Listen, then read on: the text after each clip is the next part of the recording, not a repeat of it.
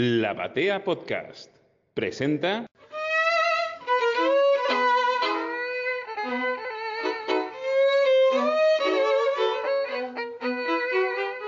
La verdad que estamos muy contentos. Es todo cierto que suponíamos que podíamos llegar a suspender hoy. eh, y también supusimos, y bien, que tal vez había mucha gente que se estaba viniendo de algún lado a verlo a Cacho y que los íbamos a dejar este, araca, dicho en, en francés. Eh, así que decidimos venir, pero sobre todo, y, vale, vale el, detalle y la aclaración, lo consultamos con Cacho, y acá va la, infidencia y la humildad. Me dijo, sí, por supuesto, vamos, si no viene nadie, reprogramamos y lo hacemos otro día. Pero no hay ningún problema, ¿cómo vamos a dejar a la gente esperando? Así que por eso estamos acá y por eso creo que ustedes están acá también, porque Cacho, además de un, de un gran maestro, es un tipo muy querible y muy humilde. Eh, con Gianni yo había dicho al principio que los cracks hacen que uno piense que las cosas son al revés que la lógica. ¿No? O sea, en vez de que uno en fútbol es más lo que pierde que lo que gana, un crack hace pensar que en realidad uno gana más que lo que pierde. Yo agregaría que este ciclo que se nos ocurrió entre amigos, eh, de casualidad, mirando originales, eh, mirando material de ustedes, eh, creo, estoy convencido que hablo por los tres, por Federico Reggiani, por Fabián Salazar, pero también por José María y toda la gente de la biblioteca. En algún punto es, eh, es un homenaje, un homenaje dinámico, porque es un homenaje charlado y, ameno, pero también es un, es un regalo que nos hacemos al- a los nenes que fuimos eh, y que, en mi caso, decidieron ser historietistas leyéndote. Así que, eh, sin mucho más, pido un fuerte aplauso para Cacho y vamos a empezar la charla.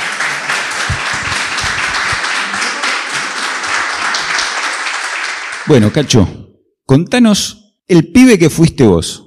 El pibe que fui yo, te leía a vos. El pibe que fuiste vos, ¿qué leía? ¿Qué, por, qué, ¿Por qué se le dio por ser historietista? Yo te diría que agarres el micrófono. Hora Cero y Mr. X, de la época de Pratt y, y otros autores, que ya mi memoria no resiste ese, ese ensayo. Y, y esa, esas, esas lecturas, o sea, ¿en qué momento las lecturas de, de esos autores a vos te, te dieron ganas de ser dibujante? Y todo el tiempo, todo el tiempo. Es decir, yo leía y en el momento en que estaba leyendo las historietas me imaginaba a mí mismo dibujando en el futuro. Y vos dibujabas siempre. Ya había empezado a dibujar, sí. Sí, yo tenía 10, 12 años y ya intentaba dibujar. ¿Y, y tu casa, tu casa cómo era? O sea, ¿había, había gente que dibujaba en tu casa, algún No. tío? No, no, no, no, no, yo fui el primer dibujante de la, de la familia. O sea, no, no hay ningún no, rastro no, no, de no, filiación. no, no hay antecedentes de, de dibujantes, no. Eh, es interesante eso. Pues es que no, es, es- suele suceder que no hay dibujantes y de golpe por eso aparece un dibujante. Claro, claro, sí. Después están las familias típicas como la de Brecha, que son prácticamente todos dibujantes, sus hijos. Pero son hijas. raros, son, más raros. Es, sí. una, es una situación rara. ¿Y, y qué, qué era una familia? ¿Vos de dónde, de dónde sos? Yo en esa época vivía en- cerca de Retiro, digamos, por- más o menos por Carlos Pellegrini y Juncal. Es Ujú. una zona medio bacana, Y- pero Bien, no, bien. no quería asumirla como tal. ¿Y, y qué tu, tu viejo, tu vieja, cuando vos estabas ahí dibujando y qué sé yo, les parecía bien, les parecía... No, sí, les parecía bien, digamos que un poco también el, el hecho de ser el, el chico que, que estaba dibujando, que hacía algo, entonces le- les parecía que merecía, mm, eh, digamos, el- el- la contención y el, no, no te digo el aplauso, pero sí la... el hecho de pero te alentaban. Sí, me Sí. alentaban. ¿Y, fu- y fuiste a estudiar eh, dibujo? No, al principio de todo yo iba a una, una lo que era en ese momento una, bibli- una biblioteca barrial, a dos, tres cuadras de mi casa, y ahí empecé a dibujar con una maestra, pero más bien yo me acuerdo que eso era, incluso tengo todavía dibujos de esa época, que eran más bien inclinadas a la plástica. O sea, la intención era enseñarme a dibujar pensando que iba a ser un, un plástico, no una, no un historietista. ¿Y vos ya en ese momento tenías ganas de hacer historieta? Sí, sí, sí. Ah, claro. Algo, algo que suele pasar cuando Siempre, vas al sí, sí, sí, sí. ¿Y, ¿Y en qué momento? O sea, ¿tenías, ¿tenías algún otro amigo o algún otro compañero de, que le gustaban las historietas y que también quería dibujar o algo No, nada, nada, nada. Lo, lo mío fue absolutamente espontáneo, una- algo silvestre.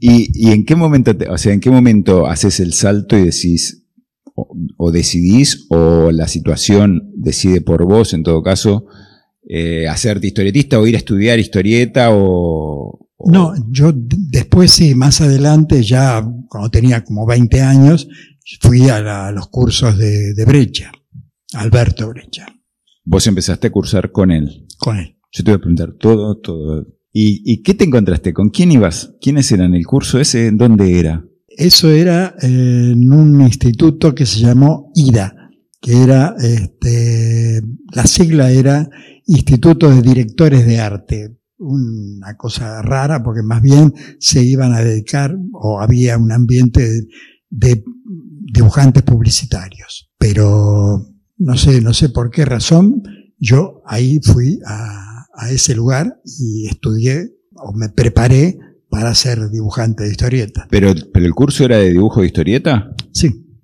Con Alberto. Con Alberto. Casualmente hoy, ¿no? Que es un día con, muy especial. con Alberto y después de a poco se fue sumando Enrique Brecha. ¿Y cómo eran? Eh, básicamente, esos cursos, o sea, vos ibas a aprender ahí. ¿Qué te enseñaban? ¿Cómo plantar la página? ¿Te enseñaban técnica? Un poco, sí, más que nada eh, era una, una, una idea general de cómo aproximarse a la, a la historieta. O sea, Brecha hablaba muchísimo sobre la observación, cómo tenía que ir captando uno eh, los gestos este, de los distintos, eh, los, transeúntes, los, eh, la gente que viajaba en colectivo, por ejemplo, y yo a partir de eso empecé a hacer, a seguir esos consejos, de, ir observando y viendo. Él siempre decía, un latiguillo que tenía este, brecha, que decía siempre que la gente es toda distinta. O sea que cada individuo es una, una unidad. Entonces, eh, a partir de eso, eh, él nos enseñaba o nos mostraba que había que observar mucho en la realidad circundante como para ir viendo que las caras eran todas distintas y que uno podía ir aprendiendo de eso. Después sí vino toda la parte más teórica del plantado de página, todo eso. Y imagino yo que, o sea, viendo, viendo tus páginas y viendo tu, tu manejo del blanco y negro, ¿no? De, de es- esas, esas sombras eh, muy expresionistas por momento. Imagino que ahí, ahí tuvo que ver, o sea, es, es tu primer acercamiento a ese tipo de, comprensión del dibujo, cómo pensarlo. Sí, sí, sí. Bueno, desde ya que a mí siempre me gustó mucho el trabajo de, Alberto Brecha. Entonces eso yo lo tenía siempre presente y lo seguí mucho. Después, a partir de eso, también en ese mismo curso nos mostraba páginas de, de Morcinder y demás que deslumbrantes, ¿no? O sea, vos veías los originales de él. Sí, sí, sí. ¿Y cómo la- él cómo laburaba? ¿Cómo eran los originales de él? De cómo, o sea, vos, de, la pregunta va más allá, más allá del original de, de Alberto. Cuando uno lee historieta y es un nene, habitualmente se hace la idea de cómo puede llegar a ser ese dibujo, pero en realidad lo que ve es un impreso, ¿no? Ya, totalmente. ¿Qué te, qué te, qué te pasó la primera vez que viste originales profesionales? O sea, en el caso, además de, de Alberto Brecha. No, claro, no, eso, eso fue impactante, obviamente. Eh, Sumado a que él aparte describía cómo los hacía, este, le, le gustaba mucho hablar de su propio trabajo. Y entonces él decía, por ejemplo, que en algunos bosques de, de, de Morsinder, él decía que se mojaba el dedo con saliva y arrastraba la, la tinta, este, todas cosas así caseras, este, que uno también eso alimentaba un poco la fantasía de la proximidad con ese trabajo. Y de ahí vos empezás a tener tus primeros trabajos profesionales, o sea, de ese curso surgen o salen los primeros trabajos profesionales tuyos. No, en realidad los primeros trabajos míos fueron para la editorial Columba. Ahí trabajé bastantes años. ¿Pero fuiste ayudante o algo antes? No. No. No. O sea, y, es la, primera editorial que vos vas a presentar material, esa editorial Columba. Sí, sí. Con, eh, digamos, con el apadrinamiento de Antonio Presa, que era un tipo que sabía muchísimo de, de historieta y él fue el que me sugirió que fuera a llevar alguna muestra este, de, trabajo a la editorial. ¿En dónde había visto material tuyo él? ¿Cómo? ¿En dónde había visto dibujos tuyos, presas? Nada, en el intercambio, con, cuando yo había empezado a trabajar ya en la editorial. Ah, o sea, vos, pero, pero vos vas a la editorial. no, no. ¿caes, ¿Caes a la editorial? Sí, de alguna manera sí. Y empezás a trabajar. ¿Eso, ¿Eso cuántos años tendrías vos en ese momento? Eso fue, yo tendría 22 años por ahí. ¿Y qué es lo, primero que empezaste a hacer? ¿Guiones de quién eran? De guiones de Robin Hood. De Robin Hood. Sí, sí. ¿Y, eran seriados o eran capítulos unitarios? No, no, no. Lo primero que hice en realidad fueron capítulos unitarios de historietas sueltas sin ningún tipo de, de, serie ni nada que, que las contuviera. Este, así que eso, pues, primero que nada, fui haciendo eh, unitarios. ¿Y cómo de distinto tipo, eh, con guiones.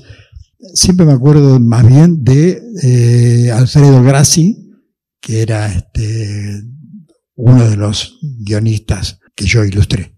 Este, y nada, Moraín también, con Moraín también laburé bastante. en, esa primera época. En esa primera época. ¿Y, cómo, cómo, era habitualmente, cómo era la dinámica de trabajo con Columba? O sea, vos ibas a retirar los, los guiones. Iba a retirar los guiones y, a partir de eso, bueno, yo me sentaba y agarraba el papel y dibujaba. ¿Y los guiones? O sea, ¿cómo, eh, cómo, cómo, cómo era? O sea, te, te, te, te, estipulaban de alguna manera cómo tenías que armar la página? ¿Tenías un límite? No, no, no, en eso era bastante más daban bastante más libertad de lo que uno se podía imaginar a partir de los conceptos tradicionales sobre la editorial Columba, ¿no? que parecía que eran sumamente conservadores y demás, pero no, no, no, no eran bastante eh, libres en ese aspecto, no, no, no, no había demasiado encorsetamiento. O sea, vos, eh, en definitiva, entonces la puesta en página que nosotros vemos en tus trabajos de Columba son decisión tuya. Sí, sí hay una decisión tuya de esto de las tres calles y, demás. Y te, pregunto, vas avanzando, vas avanzando en esos, en esos guiones, vas teniendo esos guiones. ¿En qué momento empezás a sentir vos que estás encontrando un estilo, que hay un, pulso ahí tuyo?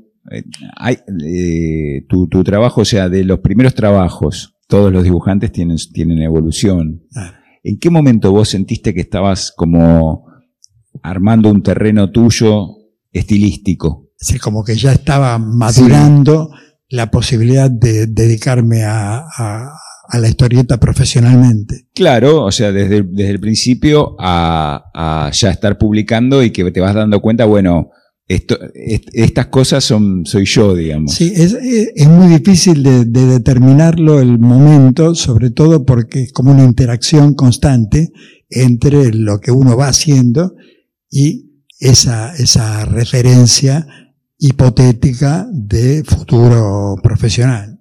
¿Y cómo te llevabas con el coloreado de Columba? mal. ¿Mal? Mal. Sí, sí, sí. sobre todo porque había que hacerlo con, con, lápiz de color sobre una máscara, de, una cosa. Pero no te, no te gustaba el resultado. No, no, no. No, no, nunca me gustó y tampoco me gustaba la, la, reproducción que aparecía después a partir de, de esas cosas que yo mismo hacía este, sobre esos papeles de calco, sí. haciendo la guía de color. Y, y, imagino entonces que tu trabajo en blanco y negro básicamente digamos, el, no, tenía en cuenta el color, o sea, el color era como una, una ah, inconveniencia en el medio. Claro, era, era un inconveniente, sí, exactamente, sí. ¿Y qué cantidad, qué cantidad, por ejemplo, eh, cuándo empezás? ¿Tu primera serie es Sabarese? En Columba, la primera serie sí, es Sabarese. ¿Y cuál es tu primera serie y en dónde? Afuera de Columba, antes de Sabarese. No, y después en Record hice El Condenado, pero que fueron más o menos simultáneos. Pero es simultáneo. Y, a vos Sabarese, a vos te llaman para hacer Sabarese. O sea, ¿deciden dártelo a vos? Sí, me, me, invitan, digamos, a hacerlo a partir, ya te digo, de sobre todo mi relación con Presa, que era un, tipo muy insistente y, aparte un, un, tipo que conocía mucho de, historieta, eso no quiere decir que por eso este, me haya este, elegido a mí, pero en realidad eh, era un tipo que sabía muchísimo de, historieta y lo demostraba en la conversación circunstancial que teníamos. Pero él toma, o sea, la, la, idea de dónde surge, surge de Robin, surge de presas, o sea, de hacer una historieta de mafiosos o de, o de un policía durante la ley seca o... Sí, sí, sí, sí, sí, de alguna manera es un poco una mezcla de, esas situaciones, de, ambas cosas, de tanto de presa, eh, viendo que yo tenía un cierto carácter dramático en cuanto al dibujo y que eso podía llevar a, a hacer un trabajo como el de Sabarese. Y ustedes tenían pensado, supongo yo que, porque de entrada no sabes cómo, qué va a pasar con eso, después se, transformó en un éxito. Pero, usted, ¿vos tenías alguna idea? Mira, te cuento una, una pavada. Una vuelta, eh, una vuelta, eh, Caloy me contó cuando tuvieron que dividir, cuando a él le pidieron que arme un proyecto de la página, la página de Clarín, la que todos conocen, y él hizo un asado en su casa y llamó a sus amigos. Ah. Y entonces uno de los primeros que llegó fue Fontana Rosa y cuando le dijo, ¿qué, ¿querés una tira con un personaje? dice, no, dame un cuadro sin personaje porque esto cuánto va a durar. Era el año 73, digamos, ¿no? Bueno, por eso te pregunto, ¿vos qué pensabas? O sea, cuando empezaste a hacer Sabarese, ¿tenías alguna idea? La verdad que no, no. Yo sí tenía la idea de ser un, dedicarme a la historieta. Eso sí lo tenía clarísimo de entrada, esbozadamente en mi mente, porque no, no, tampoco es una cuestión de, de tomar una decisión, ni tampoco eh, eso es, este, digamos que, es, eh, que eso sería el resultado de, de, mi trabajo, no. Pero en realidad esa interacción con, con Presa fue lo que me determinó a hacer. Él incluso al principio me hacía llevar eh, ¿quién te gusta a vos? Me decía él, eso técnicamente, artísticamente. Y a mí me gustaba mucho del castillo. Pero claro, primero me hizo imitarlo a Moraga, que era bastante parecido, no sé si vos te los acordás, este, y me hizo imitarlo a Moraga. Y de alguna manera fue llevándome por ese camino. Pero no, nunca, nunca logré ninguna de las dos cosas, ni, convertirme en un sucesor del castillo.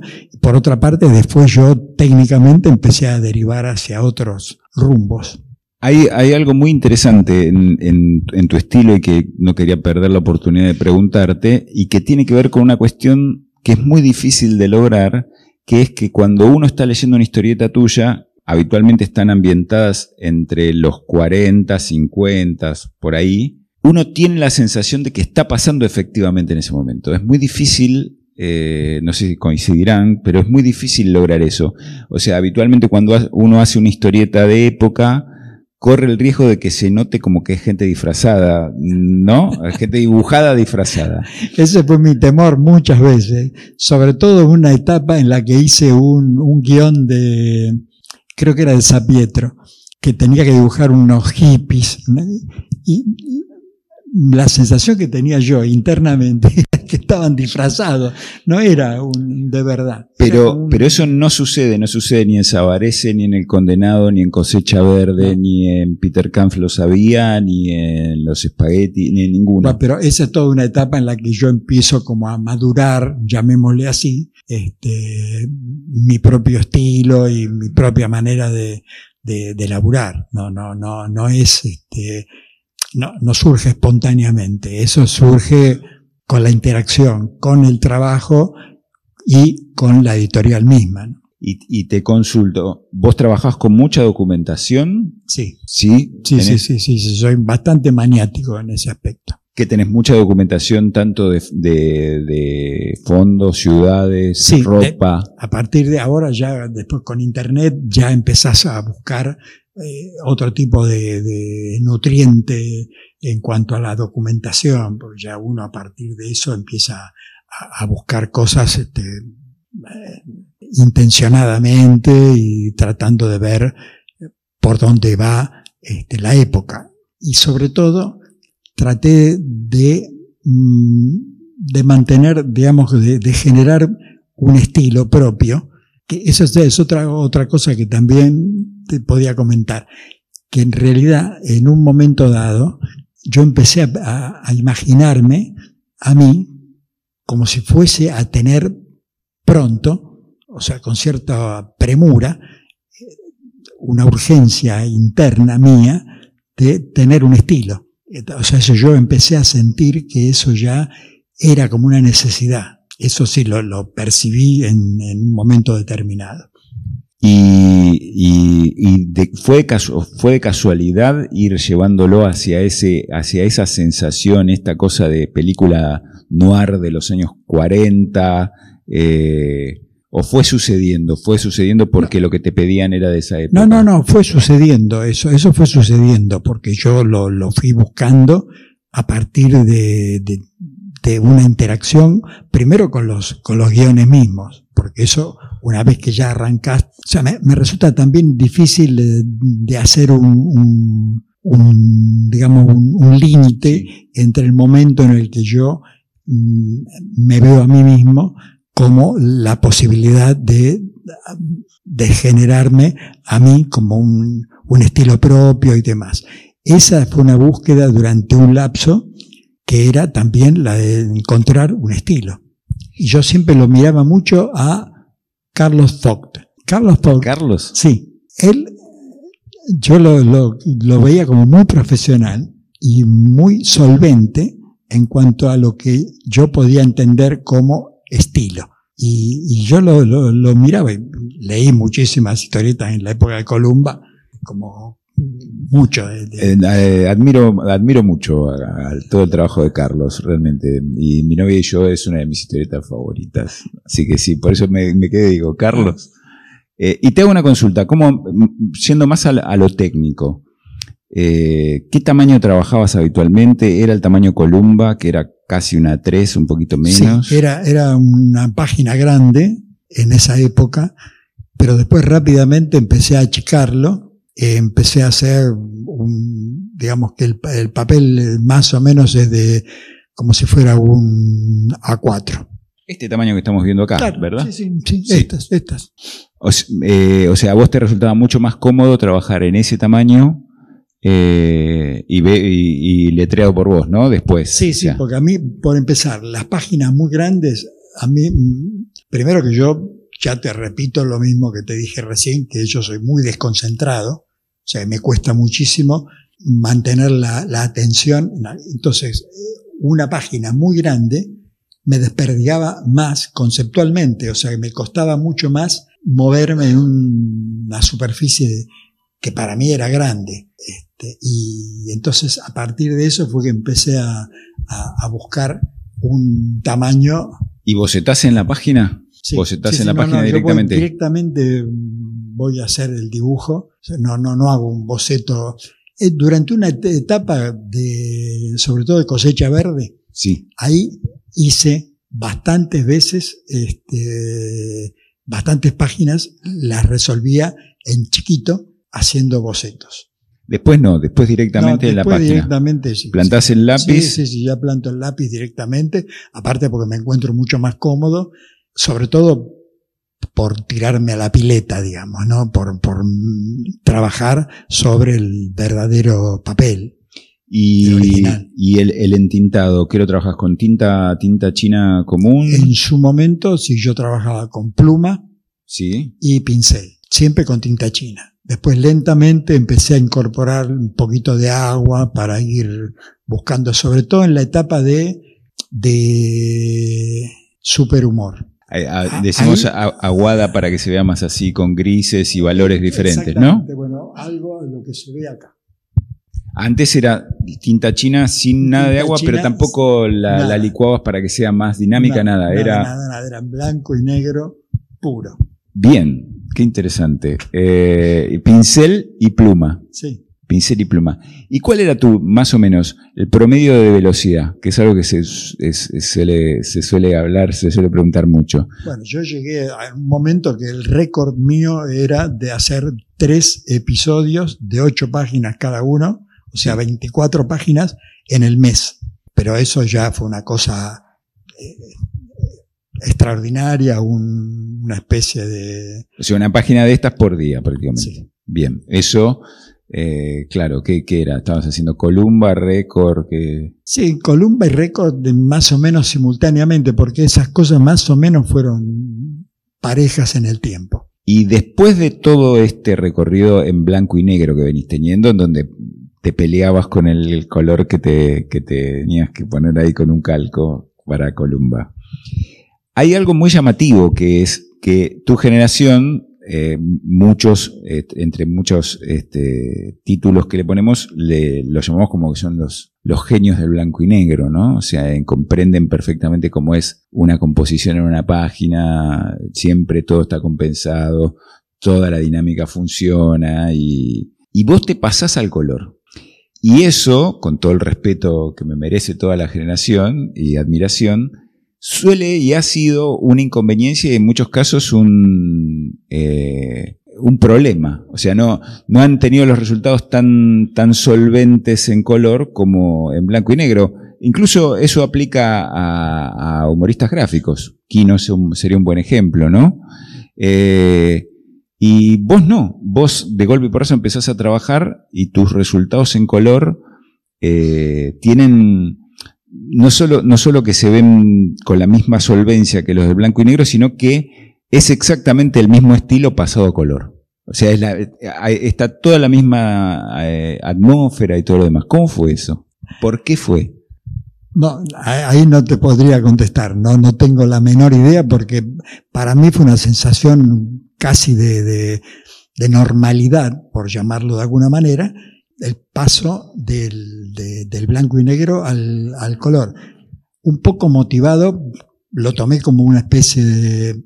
A mí desafío es una palabra que dentro de lo profesional nunca me gustó, pero lo tomé de alguna manera como una especie de prueba de que podía hacer eso. Pero eso la primera vez que lo hice fue para Delcourt, que fueron muchas páginas.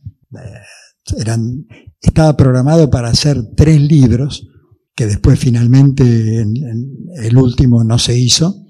Este, quedaron dos libros solos este, de, de esa, que fue una historia que se llamó La Guerra de los Magos. Pero vos hacías color, o sea, vos en No, tu no, casa, por tu cuenta, te ponías a hacer Sí, sí, sí, algo? a veces, a veces practicaba un poco con distintos materiales, eh, a veces con pastel, a veces con, con coloreando, con lápices de, eh, de acuarelables, este, ese tipo de, de- de cosas así, tirándome a la pileta para, para ir probando, sobre todo cuando empezaba a hacer ese trabajo para Francia. Pero, y, y- y cómo fue tu decisión de qué material te convenía? O sea, qué técnica te convenía como para, para calcular. O sea, habitualmente uno hace el cálculo de cuánto Eso- le lleva a hacer. lo- eso sobre todo lo hice a partir de un comentario que hizo Nine, Carlos Nine, que me dijo que la acuarela era fácilmente eh, modificable, o sea que uno podía, si se equivocaba,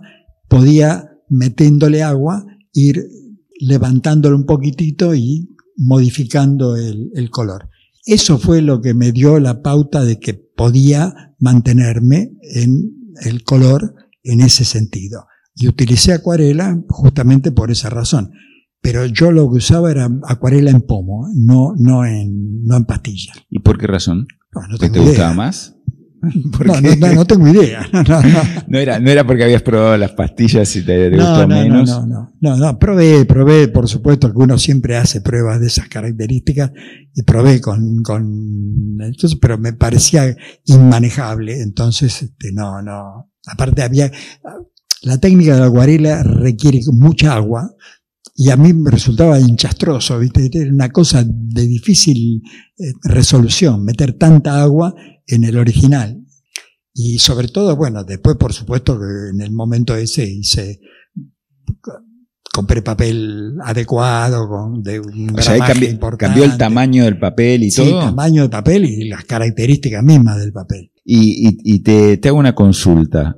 Supongamos, vos haces una, hacías una página en blanco y negro, ¿no? Entonces, capaz, pregunto a ver si era así. Plantabas primero los valores negros más fuertes, todos juntos, digamos, por ejemplo. Sí. ¿Sí? Y Sí, después sí. ibas. Sí, sí, eh, sí, incluso con lápiz yo iba marcando ya, armando el- lo que podía ser llamarle un boceto, como intención de, de hacer una terminación de Y, de- página. y después lo, lo propio con el pincel y con la pluma ibas como resolviendo la página en su Tal cual. conjunto. ¿Con la acuarela haces lo mismo o vas trabajando cuadro por cuadro? O sea, hay, hay una idea No, de no, coloratura. Ahí, era un poco también cuadro por cuadro, porque la acuarela lo que pasa que requiere también una cierta, digamos, para no pasar por encima de, otro cuadro, tiene que estar seco, aparte a mí esas cosas me, me sacaban de quicio, porque me costaba mucho, yo tengo cierta impaciencia para trabajar, entonces me costaba mucho disciplinarme como para no tener que pasar la mano por arriba de, de- de otro cuadro cuando estaba todavía fresco. Entonces, eso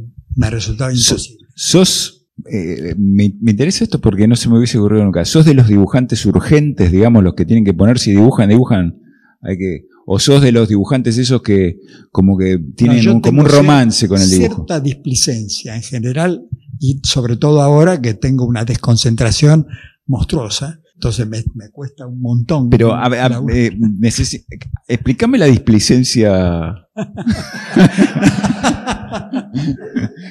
Eh, ¿En qué sentido? O sea, eh, me llama mucho la atención, ¿eh? porque nunca se me había ocurrido que me dijeras que eso. Este tipo de trabajo era tan empeñoso, o sea, me Sí. resultaba tan difícil, y yo mismo me lo fui planteando de una manera distinta, porque dije, "Pues, tengo que incorporarme a, a un trabajo que me va a costar mucho y tengo que mantener cierta lógica y cierta, cierta coherencia, eh, pasar de un color, de, de- de lo que era el blanco y negro al color, pero bueno, Pero en el blanco y negro sí, en el blanco y negro tenías como una manera como más...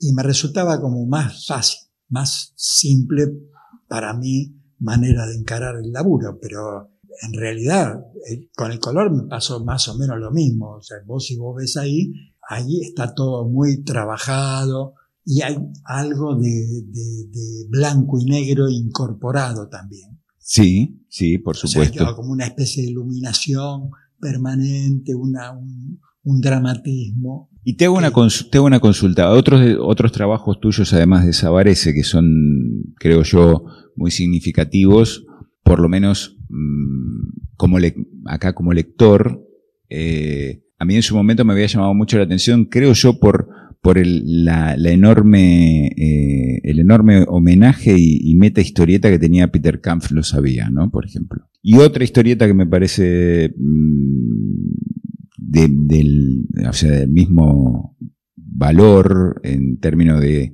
de que se saltaba de, de la revista donde salía era Cosecha Verde. ¿Cómo fueron esos, esos abordajes de trabajo?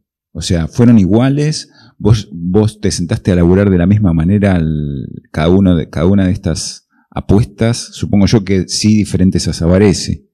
Sí, para mí de- eso era como una especie de, naturalidad. O sea, yo mismo me había impuesto como una especie de naturalidad para el abordaje de cada historieta, según el clima que tuviera. Eso es, eso sí traté de mantenerlo siempre, porque una cosa que Brecha mismo me marcaba mucho, era que no había que perder nunca el clima. El clima, lo que uno entiende por, por clima, o sea, que es lo que uno puede transmitir a partir de, de, del dibujo mismo, es eso, es simplemente eso, que mantuviera el clima y la narración. Las dos cosas que él me marcaba eso siempre y yo traté de mantenerlo eso. Y se cuenta, la, la leyenda cuenta que, que, hay una anécdota de, de, cosecha verde con referido al guion. Ah. Es el de sí, la sí. noche. Ah, es cierta. Eso es totalmente cierta, sí. Entonces contala, contala que va a ser mejor en, tu, en tus... Claro, porque yo en un momento le, le, le dije a Carlos, este, en el guion, digo, pero esta noche no termina más. Digo, que él nunca te había aclarado que se... No, no, no, no, claro, no, no terminaba el día, no sé, no empezaba el día siguiente. O sea, que era una noche que era interminable. Y como me había gustado la, la imagen, la, la secuencia esa, que necesitaba reducir, mejor dicho, resolverlo a partir de la noche. Y entonces eso me, me, me llevó a meterme más en ese, en ese asunto y mantener esa, esa, esa noche interminable, que fue lo que dio lugar a ese comentario que en un momento yo hice este, respecto a eso. Digo, pero esto no termina más. Digo, ¿dónde, cuándo empieza el día? Es eso que, que Carlos te, te, lo justifica diciendo que los, en las dictaduras no amanece nunca, ¿no? Eh, bueno, claro. sí, es, sí. Eh, sí, sí, sí, muy. Eh, es, eso, eso con respecto a los guiones, por ahí habías traído un guion, eh, yo te había preguntado bastante con respecto a los guiones. Eh, ¿Quiénes eran más obsesivos y menos obsesivos de los guionistas con que trabajaste? ¿Quiénes eran los que más te daban opiniones y cuánto vos dabas bolilla? Acá supongo yo que entre el público de no, lo dibujantes. Más lo más obsesivo que yo, con los que yo trabajé fueron los guiones franceses de esta, de esta historia. ¿Sí? Sí, sí, porque era una cosa pero ¿qué? A, a, ver qué. No, insufrible, era, era muy difícil, a pesar de que yo tenía la, la, amiga esta, que era la editora, que me iba llevando tranquila, guiando por los senderos de, extraños, este, me, me iba diciendo, ella siempre me recomendaba una cosa que a mí siempre me molestó, que era alejar la cámara, que para mí es una tortura, porque yo tengo la, la tendencia más bien a acercarla a la cámara, a hacer primeros planos, cosas por el estilo. Pero ella me insistía en que, porque la concepción francesa, en realidad, es como de una obra de teatro. O necesitan que los personajes estén, si fuera posible, de cuerpo entero, todo el tiempo, como si fuera una representación teatral. Es una cosa insólita. Ya, ya el mismo Chaplin en un momento decía eso, algo parecido, que decía como, como el momento del, de la irrupción del cine, había que hacer planos cortos, porque era, era, ¿no? decían siempre que él, ¿Y en los como se le faltaban las piernas a los personajes. Pero, pero en, en, los guiones te ponían, te aclaraban todo, a tamaño de plano, todo en estos guiones. No, no, no, no, no, no, porque yo tampoco soy medio rebelde para esas cuestiones, entonces no me dejo llevar del todo por esa razón, pero de alguna manera iba haciendo como un, unas fintas extrañas como para ir yendo y viniendo y pudiendo resolverlo con cierta este, normalidad en la relación mía con, con el guion. Y el guion de esa historia en realidad estaba hecha en su momento eso iba, iba a ser lo trillo, pero en ese momento hubo un inconveniente y lo terminó haciendo un italiano con el que también después me hice amigo este, personal, este, que es Dalpra. Y con él incluso intenté aprender a hablar en italiano, o sea, me animé a en, en esas charlas este, larguísimas en, viajes de auto que me llevaba él este, en, Roma y en Nápoles, este, a, llevarlo adelante eso y, la verdad que para mí fue natural. No, no, no, no me, no, no recuerdo que haya habido un, problema de, de, clima o de temática con respecto a, eso. Y de todos los trabajos que, que llevas hechos, que son unos cuantos, ¿cuál es, si yo te tengo que preguntar, cuál es el con el que más te gustó hacer, el que más disfrutaste, el que mm, quedaste más conforme con el resultado? Cosecha verde. ¿Sí? Sí, sí, cosecha verde para mí es este eh, digamos que donde yo me encontré más cómodo, más cómodo incluso con, con la con mi, mi realización, o sea, mis propios dibujos. ¿Y por qué crees que, que, tenés alguna, alguna idea de qué, se pudo haber combinado para que, para que eso suceda? ¿Te había gustado mucho el guion? No. No.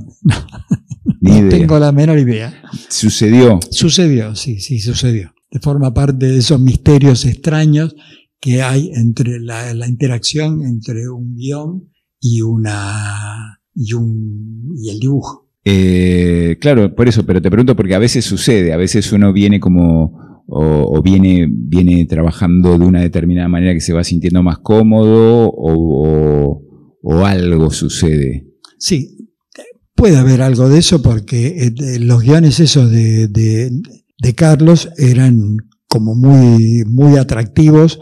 Yo, yo tenía una cierta amistad con, con Carlos, entonces eso generaba una, una fluidez en el trabajo y, un, y, la, y cierta responsabilidad en la manera de encarar el trabajo. O sea que eso este, era así. Y, con Cosecha Verde me pasó eso. Y de, ese, proyecto originalmente, o sea, cuando ese proyecto era, en teoría, eh, ¿fue bastante parecido a la resultante o, en la teoría era una cosa y después empezó en el recorrido, se fue transformando en otra, así como la noche que no terminaba nunca? Claro, algo parecido a eso. Fue, ¿Te fue apareciendo, fue sucediendo? Fue apareciendo, sí, fue sucediendo. Fue sucediendo. Los personajes también fueron creciendo adentro. También. Bien. Igual, igual con los personajes también me pasaba algo muy puntual porque las, las sugerencias de, de Trillo todo el tiempo, con ese trabajo con cosecha verde, hacía que yo fuera buscando eh, personajes eh, puntualmente y lo fuera caricaturizando, que eso es otra cosa que también me incorporó Trillo, que me hizo llevar a la caricatura, cosas que hasta ese momento nunca me había, se me había ocurrido que podía. O sea, el, el, el, input este de que algunos personajes, varios de los personajes de Cosecha Verde, son como es interesante, porque caricatura es como, como más grande. Eh, eh, es interesante, tienen como un histrionismo, es como que tienen apenas girado es. Eso, eso tiene que ver en el trabajo creativo con Trillo. Sí, sí, totalmente. Sí, sí, sí. Él, me, me, fue guiando de alguna manera, insinuando en los guiones este, esa, esa facilidad. Pero sobre todo, lo que más incidió fue en los de cosecha, lo de mm, Spaghetti Bros. En, en, Spaghetti Bros ahí había como una especie de histrionismo general de los personajes que me fue llevando también a empezar a intentar caricaturizarlos. Claro, ahí, ahí yo, ese cambio yo lo noto, lo noto en, cosecha verde, empieza a suceder, pero después se sostiene. Sí, sí, sí. Se sostiene eh, eh, pasa a ser un elemento, un elemento tuyo. Claro, porque después yo en, en, los Spaghetti Bros lo que hice fue mantener y exagerar esas, esas características de la caricatura. Y eh, es, mm, es llamativo, o sea, digo, supongo yo que debe tener que ver con, con, la cuestión de la amistad, ¿no? Porque tu trabajo en todo caso insinuaría más hacia un lado más dramático que, que es del histrionismo grotesco, por lo Claro. Sí, sí, sí, porque en realidad la historieta esa se transformó en un grotesco. Eso es cierto. Pero yo aparte respeto mucho el género grotesco, o sea que eso me gusta y, me atrae. Eso, yo eso también tengo como parte de, mi bagaje este, personal y técnico es, es eso, es buscar ese histrionismo en los personajes. Y entonces, a ver, haciendo, haciendo un recorrido, haciendo un recorrido desde aquel pibe que iba a la escuela, ¿cómo era que se llamaba la escuela? No, era una biblioteca. Eh, no, no, pero la biblioteca y después fuiste a la Ah, no, escuela Ida, de Ida, Ida, Ida. Ida. Eh, hasta acá son un montón de años, ¿no? Son un montón de años como de dibujante profesional. Claro, sí, sí, sí. Han Eh, pasado como 50 años. 50 años de trabajo profesional, es un montón, es un montón. Yo este, estaba, estaba naciendo. Eh, así que es un, este, es bastante. ¿Qué, ¿Qué sensaciones tenés? O sea, ¿qué sensaciones tenés de aquel y sus ideas y el que en su momento tuvo la sensación de la premura de encontrar un estilo, ¿no? De haber seguido otros dibujantes al momento en donde yo necesito tener un estilo, al momento en donde con un dibujante, con un guionista como Robin Wood, que supongo yo que debe ser el trabajo bastante distinto que con Carlos Trillo, así pues son todos guionistas este, con mucha personalidad, Claro. eh, a haber llegado a, ya en la madurez de tu carrera y de tu estilo, haber incorporado elementos como el grotesco, haber incorporado elementos técnicos expresivos como el color. eh, ahora, No, ¿Qué- yo, qué ves? yo lo viví como, un, como natural. Eso lo, lo, o sea, en la medida en que iban apareciendo las, eh, las distintas alternativas en los guiones, me iban sugiriendo esa posibilidad, la de ir caricaturizando, exagerando eh, cierta gestualidad y cierto histrionismo en los personajes que me fueron llevando a eso. y en este momento, ¿qué estás haciendo, Cacho? Porque vos sos eh, muy activo. O sea, tenés, tenés, me- o sea te, te- te has mantenido en actividad, este, son 50 años de actividad permanente. Este, bueno, no. Ahora, ahora estoy intentando retomar un poco la, la serie de- del condenado. O sea, eso, eso es lo que estoy tratando en este momento. Estoy terminando un, un guion. Terminando no, estoy por la mitad. Porque yo estoy recontra lento, no lento, muy lento. Lentísimo, digamos. ¿Y estás, que, que es un guion nuevo del condenado? No Sí. hablamos del condenado. ¿Cómo, ¿Cómo fue el condenado? Ya que, ya que lo trajiste, ya que estás ahora dibujando. No, eso lo, lo- siempre me gustó. Me gustaba la, la idea, el comienzo, es un comienzo medio extraño de, de- una situación muy puntual, en que el tipo estaba acusado de, de- haber matado a alguien y que después, bueno, se, terminó, termina en, en Cayena, justamente, de ahí el nombre de, en Italia, que se llama Cayena, este, que- porque terminó estando en una prisión en, en Cayena, justamente, que era donde iban a parar los, los presos franceses en esa época. Y, pero, ¿y cómo, cómo desarrollaste los personajes? Eso, eso, eso tampoco te lo pregunté. ¿Cómo, ¿Cómo solés plantarte a la hora de pensar un personaje? O sea, el guionista te da, no sé, en el caso de Sabarese, bueno, además Sabarese de nene va creciendo, pero en el caso de, de Cosecha Verde, eh, que además tiene muchos personajes muy fuertes, eh, en el caso del condenado también. Claro.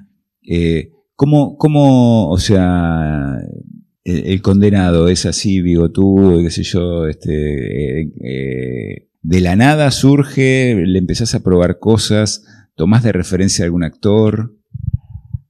No, en realidad no. No, eso fue, lo- digamos que lo inventé a partir, porque en, en su momento no tenía esos bigotes, este, el personaje. Cuando arranca la historia, era un tipo así de, de- de cara limpia, sin bigote. Después, lentamente empecé a incorporarle eso, tampoco sé por qué, no, no, no. Es inútil rascar ahí. Va, suce- va sucediendo. Va sucediendo, va sucediendo. El iguana también, o sea, va sucediendo. O sea, supongo yo que eso es parte de este grotesco cada vez más fuerte, más excesivo, más, este, que, que es como un grotesco que conversa en el caso de Cosecha Verde con el realismo fantástico, ¿no? Tal cual. Y, No, no me trabé, estoy pensando. Eh, y te hago otra, te hago otra consulta. ¿En, en, qué ¿En qué momento vos sentís, o sea, en qué momento vos sentís que la, la historieta la tenés abajo del brazo? O sea, ya está y ya está andando. O sea, por ejemplo, vos empezaste Cosecha Verde, empezaste Sabarese, empezaste El Condenado.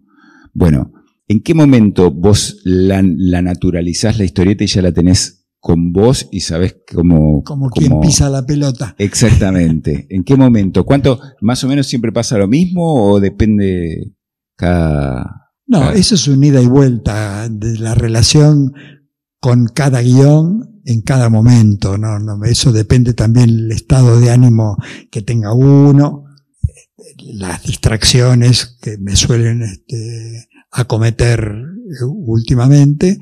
Este, eso es, no, eso para mí siempre lo viví con naturalidad. O sea, siempre mi relación con la historieta me resultó simple, fácil. O sea, directamente abordás el trabajo y, va sucediendo sin ningún problema. No tenés ningún recorrido de, de, conversación con el estilo, con tu propio estilo acomodándose al guion o algo por el estilo. A veces sí, porque también es cierto que con el correr de tantos años de, de laburo, es prácticamente imposible no tener altibajos o circunstancias, incluso con el propio guion, porque por más que con Trillo hice mucho tiempo de guiones, este, en realidad, este, no, no, recién con Sacomano, ahora, últimamente, este, con el que estoy haciendo el condenado, eso realmente ahí es donde empiezo también a incorporar con naturalidad todo este asunto. Sí, no, no, no. Para mí todo eso es como un continuo, como un fluir de, de, las cosas. No, no, no, no, no tengo la sensación esa de, de, de estar pautando en cada momento una cosa distinta. Y tengo una consulta como para ir cerrando y para abrir la, la, puerta que puedan preguntar toda esta gente que vino nadando hasta acá, eh, abajo de este, de este diluvio. En la época en que vos te hiciste dibujante, en la época en que la historieta este, cundía por los kioscos y demás, también lo que sucedía es que los dibujantes con sus lectores tenían una relación muchísimo más eh, distante. O sea, no, no, no, no sabían, no había tanta información directa, eh, incluso los lectores no sabíamos cómo eran las caras de los dibujantes. Es más, cuando yo empecé a hacer historieta, en realidad ahí lo que circulaba en los comentarios populares era que la historieta estaba muerta. Cuando vos empezaste. Cuando yo empecé. o sea que e, es algo que se dice todo el tiempo. Hay un tipo que está todo el tiempo diciendo eso, básicamente. Sí, sí, sí, sí, Era como una especie de vox populi que se decía que la historieta era un género. ¿Pero eso en qué año? ¿En qué año? 70, más o menos. Y ya decían que estaban. Mira vos. Pucha, no me avisaron a mí. Eh, Menos mal que no le llevé la punta. y, pero eh, bueno, pero en realidad estaba equivocado. en ese momento intenté hacer ilustraciones, sobre todo encaradas como si fuera mm, para intentar hacer trabajos de publicidad. O sea, ¿vos te fuiste a la publicidad en esa época? No, no, no, no, no llegué a hacer nada específicamente publicitario, salvo dos, tres cosas así sueltas, pero con el correr del tiempo. No, no. Pero asustado porque te habían dicho que la historia estaba sí, muerta. Sí, sí, sí, Bien. Y, y, mi pregunta es, además de que te habían dicho que la historia estaba muerta y vos dijiste, Dios mío, eh, ¿en qué momento tuviste eh, el ida y vuelta con el público y darte cuenta que, estabas teniendo, o sea, que tenías muchos lectores, que tenías un montón de gente que te seguía, que compraba la revista por más que eran antológicas, porque, porque iba a salir tu historieta. una nota de color, por ejemplo, fue estar sentado en el tren.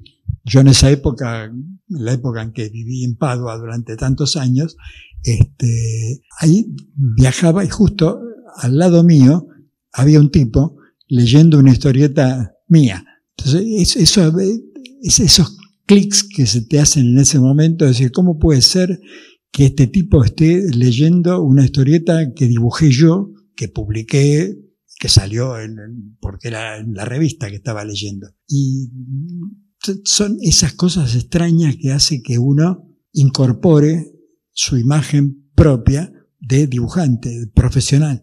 ¿Y eso en cuándo pasó? ¿Ya hacía rato que estabas publicando? Sí, sí, sí, sí, hacía por ahí tres, cuatro años que estaba. O sea que, o sea que tardó un Es una tiempo. revista de Columba, ¿eh? O sea Pero que- ta- tardó, tardó un tiempo en que vos tengas una relación, digamos, una dimensión de. Igual eso es todo fortuito, porque ese momento justo que tenía al lado mío un tipo que estaba leyendo una revista con una historieta mía. No, sí, sí, sí. eh, yo, este, te- a mí siempre me da vértigo cuando veo a alguien que está leyendo el diario y está leyendo los chistes. eh. Me quedo quieto y tratando de mirar a ver qué gestos pone. Eh, una vez me pasó con Thomas Abraham. Eh, no puso ningún gesto. Y, pero, pero vos en algún, en, en, qué- en- en algún momento vos te diste cuenta, o sea, en algún momento, o sea, toda la gente te hizo saber este, que, que eras... Supongo yo, acá hay varios columberos, hay varios que hemos comprado revistas de, de Columba, Scorpio, eh, La Fierro misma, todas funcionaban con la misma lógica. Uno se compraba la revista y es como que iba leyendo primero el que por el que me había comprado la revista y después se iba como descartando hasta que, bueno, finalmente leo este también. Este, y vos tenías, o sea, vos, la mayoría de la gente compraba las revistas para leer Sabarese. Era, era así, era así. Lo podemos decir, estamos nosotros solos. Era así, era así. No. Puede ser, puede ser. En- y, y vos en algún momento, en algún momento tuviste un, un, un, un ida y vuelta como para que eso, que, que alguien te venga a decir algo en algún lugar. No, lo que, lo que pasaba que muchas veces en esa época había un día clave que era este, ir a cobrar en la editorial. En esa época se cobraba en persona, este, no como ahora que se pueden hacer transferencias fácilmente. Este, en ese momento te pagaban en el momento así directamente. La viva. Exacto, exactamente. Y, y eso fue casi también natural, porque no, no, no, no había un ida y vuelta concreto de como para tomar, hacerse a la idea de que uno era ya un profesional. Eso, eso fue una cosa, yo siempre tiendo como a naturalizarlo todo. No sé, eso yo también me doy cuenta que es así, sobre todo ahora en esta charla, me doy cuenta que para mí todo es natural. Sí, sí, sí, sí. No lo es. No, espero Pero- que no. No, no lo es, no lo es. Eh, pero bueno, ahí vos te diste cuenta que eras profesional y te diste cuenta que, eh, supongo yo que presas te diría, ¿no? O sea, qué sé yo, que eras uno de los, de los que, de los dibujantes estrella de, de Columba. Sí, sí, de alguna manera sí hubo un momento en el que yo me di cuenta que ya estaba entrando en un rango distinto, que fue la etapa en la que justamente me ofrecen hacer esa serie, que fue Sabarese, que fue la primera serie en Columba que, que- que hice. ¿Y tenés idea cuántas páginas tiene Sabarese? No, ¿No? ¿Cuántos años la hiciste Sabarese? a ver. Y Yo empecé en el año 78, creo, si no me equivoco. 78 79. Porque Sí. hubo una, una simultaneidad entre Record y Columba. Y bueno, por empezar, este, el guion que estoy haciendo ahora de El Condenado, claro, pero vos me estabas preguntando en realidad por No sé cuántas páginas tenés del cuántas condenado. páginas del Condenado, no sé, son Miles. Cien- sí, Sí. sí, 150 capítulos, más o menos que lo que estoy haciendo ahora es el número 150, pero ya hubo una etapa anterior que no se contabiliza eh, históricamente, porque es la etapa de, de, de récord. O sea, nada más que de eso ya tenés 1500 páginas. Pero Eh, o sea, más de 2000 páginas. Claro. Y Sabarese más o menos. Sí, sí, porque, sí, porque son ocho páginas por episodio. O sea que si son 150 capítulos, son, Más la anterior, sí, 1500. Sí, sí, son un montón. Miles, miles de páginas. pasaron mil. Bueno. Yo creo, a mí, se me, a mí se me han ido agotando las preguntas. Este, supongo yo que debe haber algunas preguntas más entre el público. Si vos te parece bien, Sí, sí, me parece perfecto. vamos a dar la posibilidad de que el público haga preguntas. No, eh, yo en general sí a veces utilizo eh, a algunos de mis hijos, sobre todo cuando eran más chicos este, y, me daban pelota. Pero ya después con el correr del tiempo, no. De, eso recurría más bien a las fotografías, a, y ahora mucho a, Internet. La verdad que en Internet uno busca y puede hacer la pregunta al Google de hacer, de representar, digamos, alguna, algún gesto, alguna cosa así, se puede buscar. Ya he elaborado ciertas técnicas de investigación en ese sentido. Yo vuelvo, vuelvo a lo, anterior en cuanto a que yo lo viví siempre como una cosa natural, entonces me resultaba muy difícil este, incorporarlo como, como algo de, un criterio este, específico referido a, cada historieta. O, eso no, no termino de, dilucidarlo. Sí, sí, sí. Sí, sí, sí. Sí, sí, las historias eran todas distintas. Y la temática, el clima necesario, pero bueno, yo me fui formando un poco a partir de la, de, digamos, de la escuela recibida de brecha en, en eso, en, en, ir buscando en cada momento el clima y el relato, sobre todo el relato, que es lo más, para mí, lo más importante en cuanto al, arte narrativo que, que es la historieta. No, yo con, algunas técnicas, por ejemplo, en, en, cosecha verde yo utilicé mucho lo que se llama goma de enmascarar. O sea que ese fue el efecto ese que muchas veces se ve que es como, como si fuera un grabado, que este, se dibuja con pluma, claro, y después aparece como una especie de línea doble, pero, pero ¿eh? Claro, porque después uno, la técnica requiere ponerle esa goma de enmascarar con pluma, yo generalmente lo usaba con pluma, y después de eso se, se saca, se, se entinta primero, y después se le saca la goma esa, como para que después quede el efecto, el efecto grabado justamente los cowboys siempre me atrajeron como, como temática, como, como un género, pero eh, siempre me costó dibujar los caballos. Entonces eso es como una especie de freno de barrera automática, eso es infranqueable. Claro, no, no, pero yo, claro, sí, con Trillo, por ejemplo, me, teníamos una, una relación amistosa, entonces Sí, sí, sí, sí, sí, así hacíamos mucho intercambio. Este, a la vieja usanza, en esa época era mucho por mail. mail, una cosa, una antigüedad absoluta.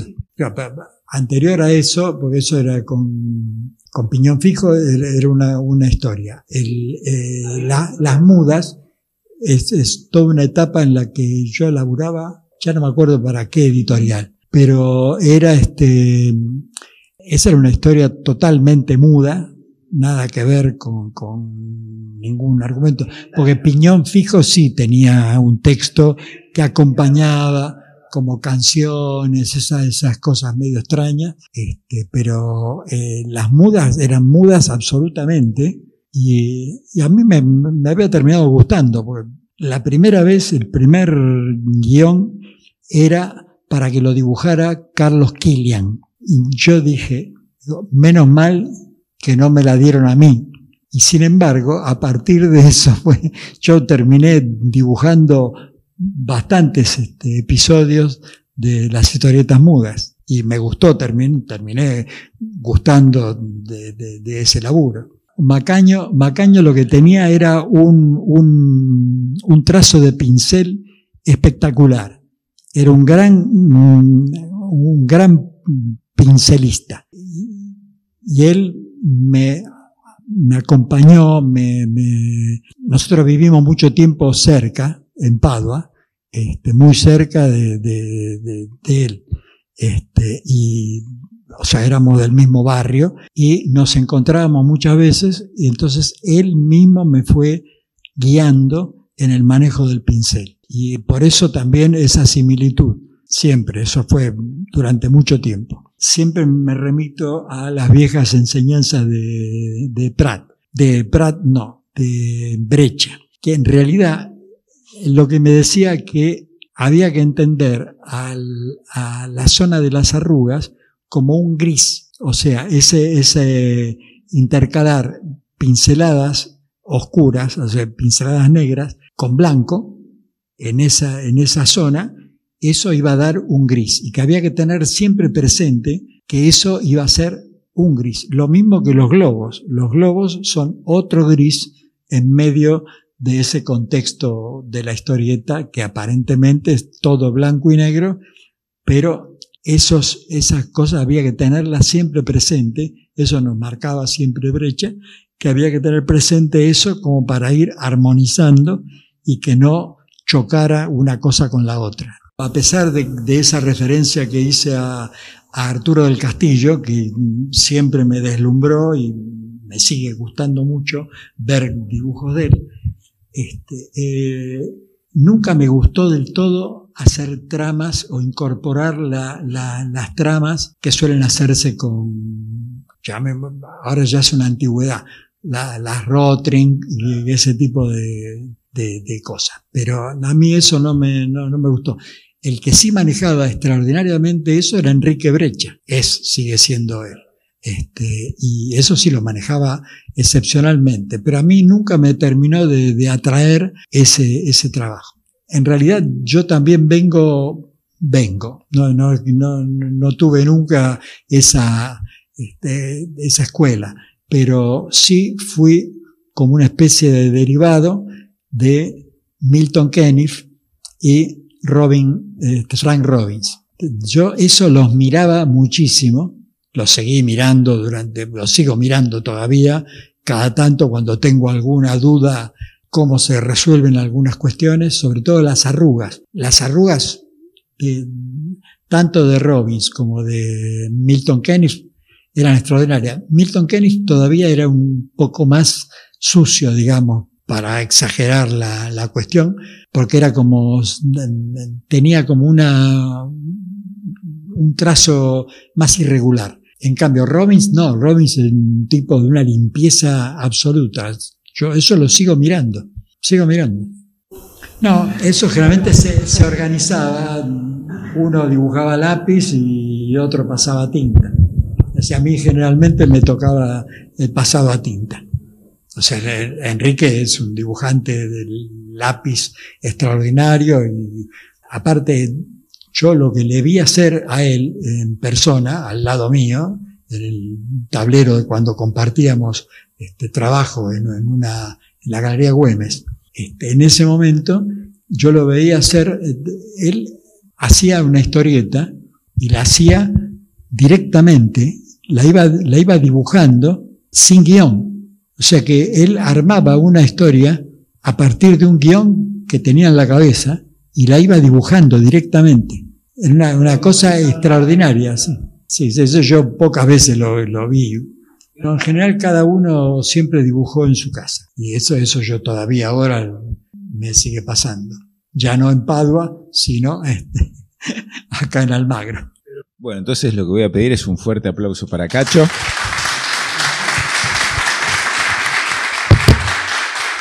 Y muchas gracias por haber venido.